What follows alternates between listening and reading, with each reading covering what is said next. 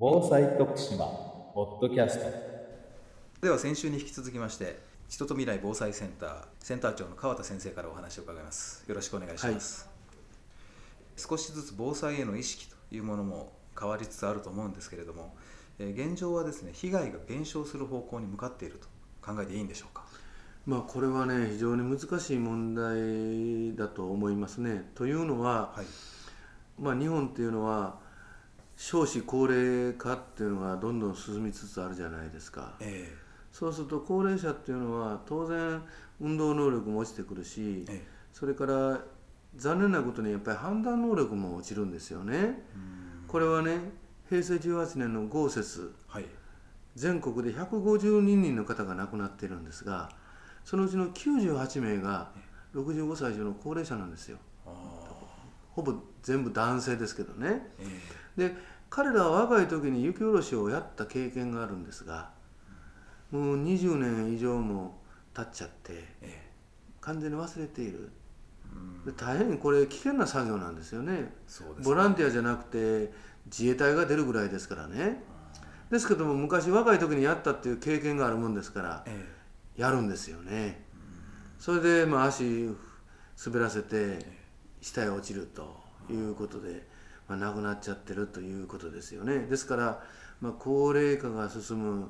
それからやっぱり過疎化が進むと、そのお互いに力を合わせてあるいは相談してやることができない。例えばねーはい。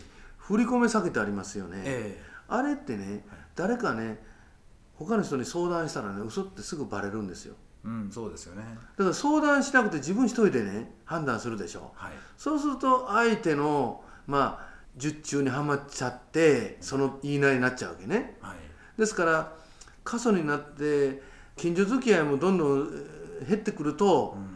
自分一人で判断しなきゃいけない。はい。それが結局危険なことにつながるということですよね。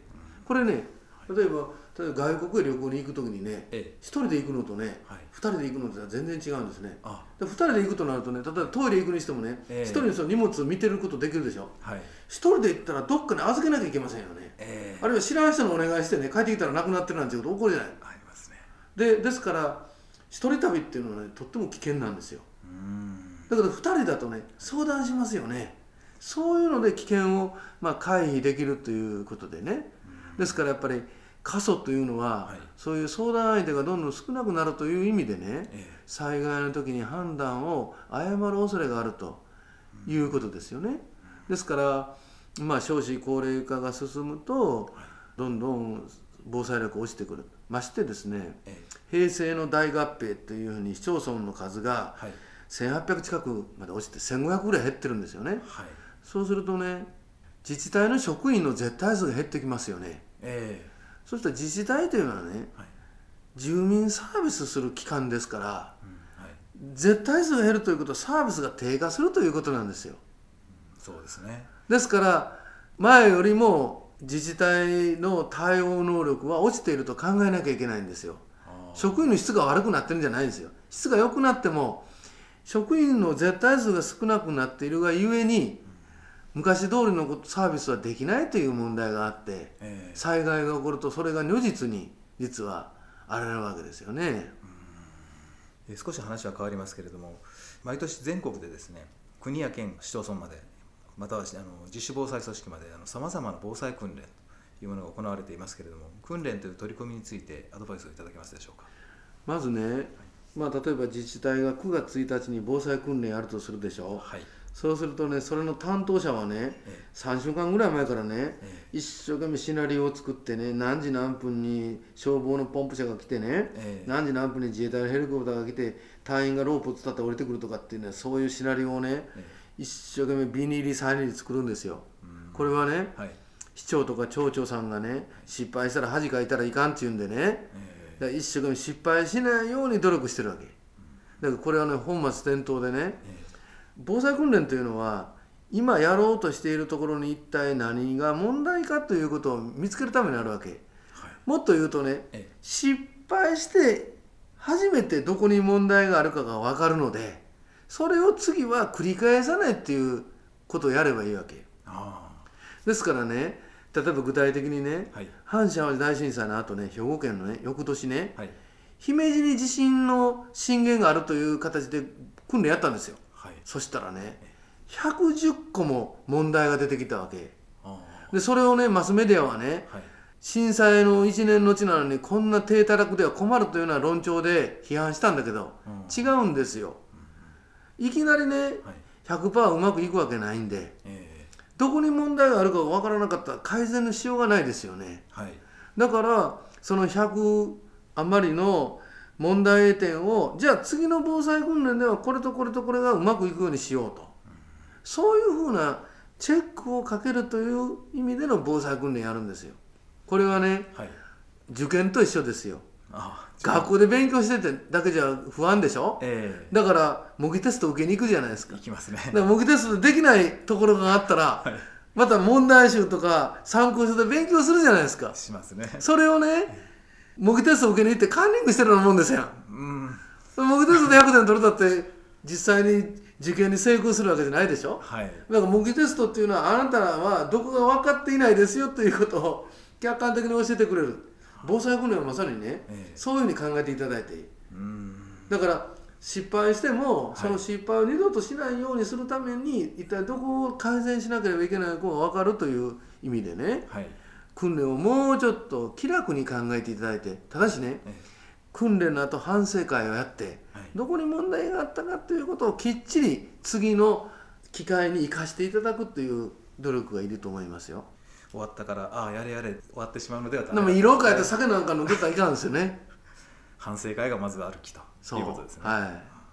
あの災害っていうものはいつ起きるかわからないものなんですけれどもなんだかこう休みの日にですね起きることが多いなというふうに感じてしまうんです。でそういうふうに感じている方は結構多いと思うんですけれどもこれは何か理由っていうものはあるんでしょうこれはね例えば阪神大震災の後ねかはい。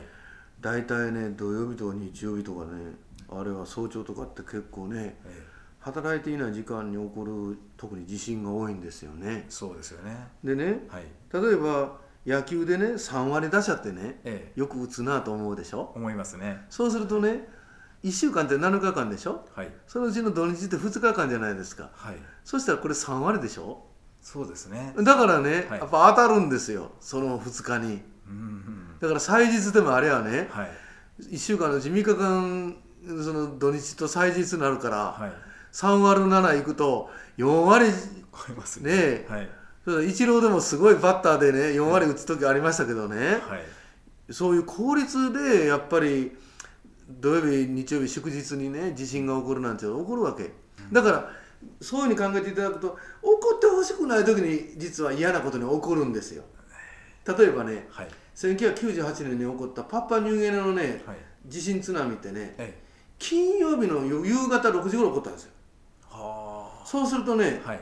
パパニューギニアって要するにキリスト教国ですからはいもう5時になったらパッと仕事終わるわけで役所も全部休みになるわけえそしてしかもねえはい。土日休みでねええ。月曜日が独立記念日だったんですよ。あで3連休の前の日の夕方6時に起こったんですだから、はそういう被害を受けたところの詳しい情報がねええ。本当に集まらなかったんですよ。はあるいはね1946年の4月1日のエイプリルフールの朝ねあはい。実はハワイに津波がやってきたんですよ。これもねはい。アラスカの地震の津波が来たんですがえ学校に行く子供たちがええ。海の底が見える言うたんですよ。だから大人たちはね嘘だと思ったんですよ。ああエイプリルそれでハワイのヒロでねはい。140人亡くなってるんですよ。だからまあヒロっていうのは日系の方がたくさん住んでいるのではい。たくさん亡くなったんですよ。でなんでそんなエイプリルフールに来るんだとか。でもね、はい。日本でも昭和の三陸津波ってええ。3月3日に来てるんですよひな祭りですね。はい。でね明治三陸津波ってねはい。旧暦のねええ。端午の節句に来てるんですよ5月5日に。だからまだ旧暦でやってるでしょ明治だから。はい。そうですね。男の子の祭り、ええ。でゆ夜の7時頃来たんですよ、そうするとね漁師の皆さんみんなねお酒飲んででしょ。はい。だから地震があったことは知ってたんだけどもこの地震が嫌らしくて揺れが小さい割に津波が大きい。津波地震だっただから1分揺れ以上揺れていたのでねえ住民はお地震だっていうこと分かっただから揺れは大したことなかったからええ。家にいたんですよ。あそこで30メートルを超える津波がねあはい。やってきたっていうことで。それでねはい。あのやっぱり南海地震もねええ。慶長の南海地震っていうのははい。1605年に起こった地震なんですが古文書のどこにもね地震の被害書いてないんですよ。全部津波なんですよ。ということはねはい例えば徳島とか和歌山でねえ1分以上揺れる地震が起こった時にえはい。揺れが小さいからええ。津波も小さいと。そう思わないでほしいんですよ。特にねはい。昭和21年1946年の津波を経験した高齢者がまだたくさんおられるんですよ。えであの時の揺れに比べると小さいから津波も大したことないよなんて思わないで念のために逃げてほしいんですよ。それはねえはいかつての南海地震が津波地震だった恐れがあるんですよ。だから素人判断でねえ1分以上揺れるのはプレート境界地震なんですよ。あの中央構造線の地震なんて1分以上なんか揺れてないんですよ。で横揺れでゆっさゆっさと長くと揺れてたらね津波が来ると思ってえ揺れが小さくてもとりあえず安全なところへ避難していただくということがポイントだと思いますね。素人判断をしないということですね、はい。前回生活文化としての防災ということをお話しいただいたんですけれどもえ文化として防災を考えるということになりますとまちづくりとしての取り組みというものも必要になってくると思うんですがそういう事例でうまくいっているものはあるんでしょうか、まあうまくいってるかどうかは別としてね、はい。名古屋市はねえ4つの地域の防災力を高めるにはどうしたらいいかっていうそういうことをねはい。まちづくりと関係づけてやったんですよ。で一つはねはい。名古屋市で一番の商店街があるところ。え商店街っていうのはね他の地域から買い物に来ますよね。ええ。そういう方たちが買い物をしてる最中に地震が起こったらどうするか、これが一つですね。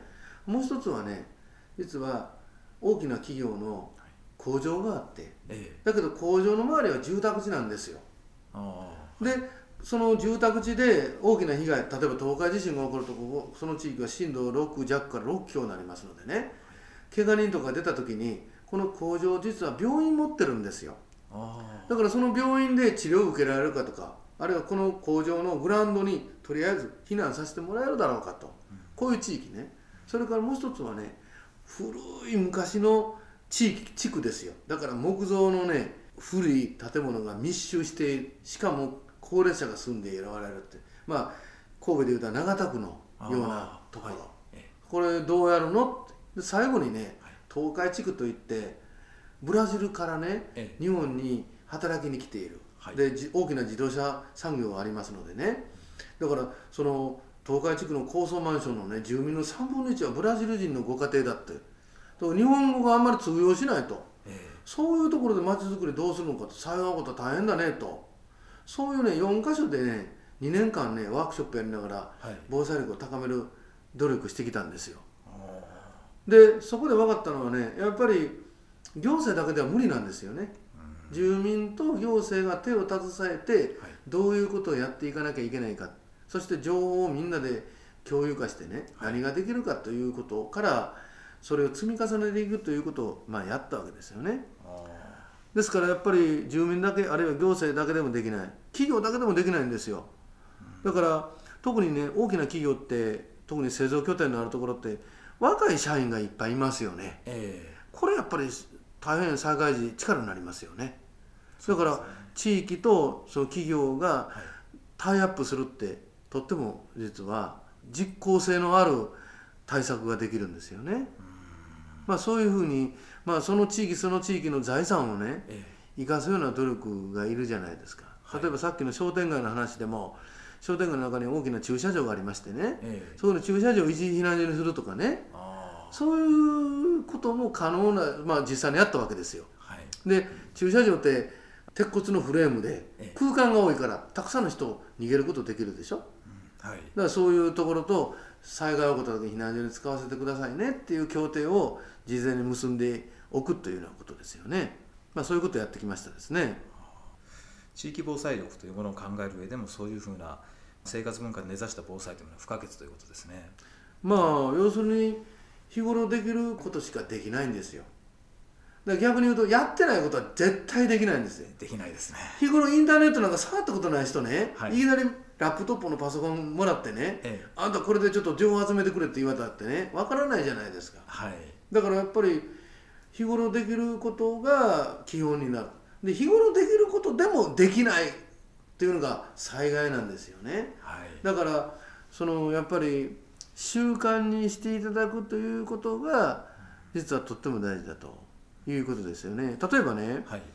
携帯電話っていうのはみんなカバンの中入れたりポケットで入れているんですがはい。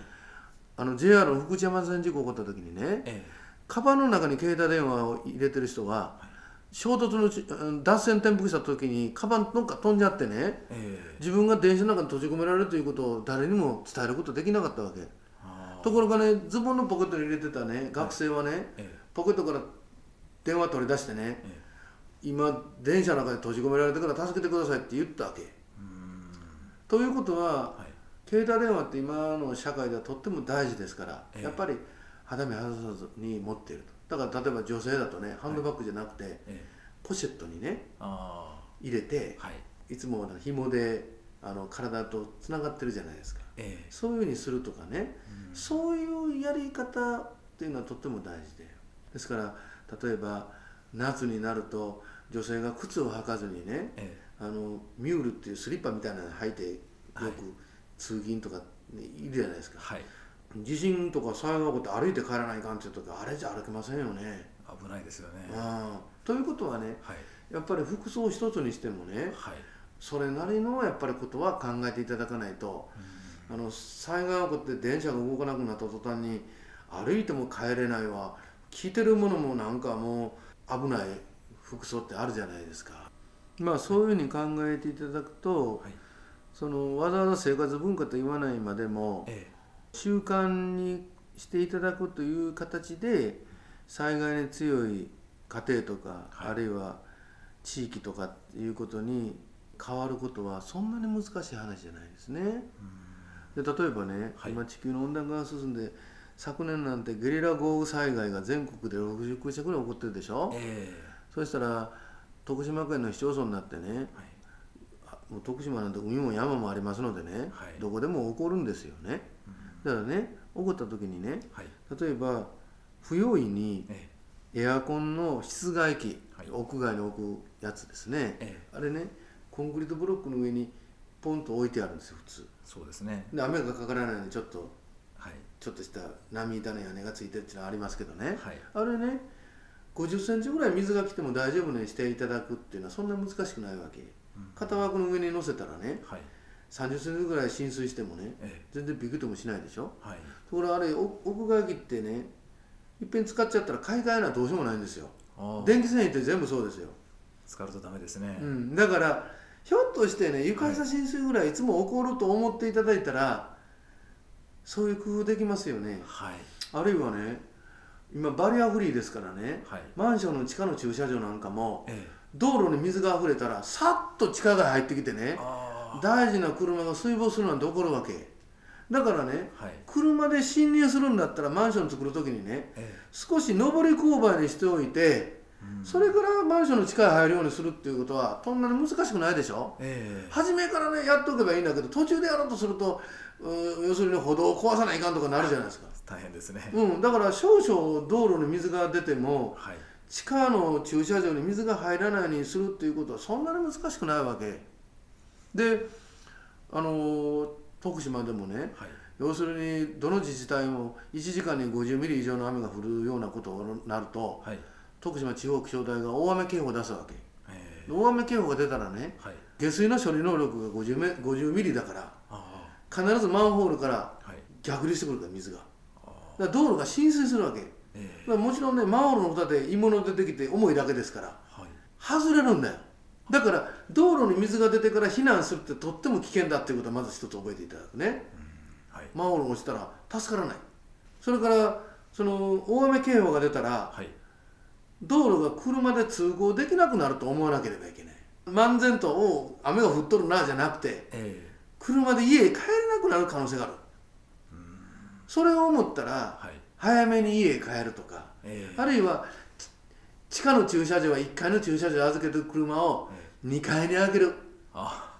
そういうね、はい。だから例えば徳島の駅前にたまたま買い物に来た時に雨降ってるえどうもいこれから雨がひどくなりそうだっていう時はね、え2階とか3階の駐車場に車預けるだけでも随分違うわけ。そのように日常私たちが接する情報とはい。被害と結びつけることができたらえちょっとした災害に巻き込まれないっていうことになると思いますよ。少しの知恵で大違いということですね、え今日はどうもありがとうございました、え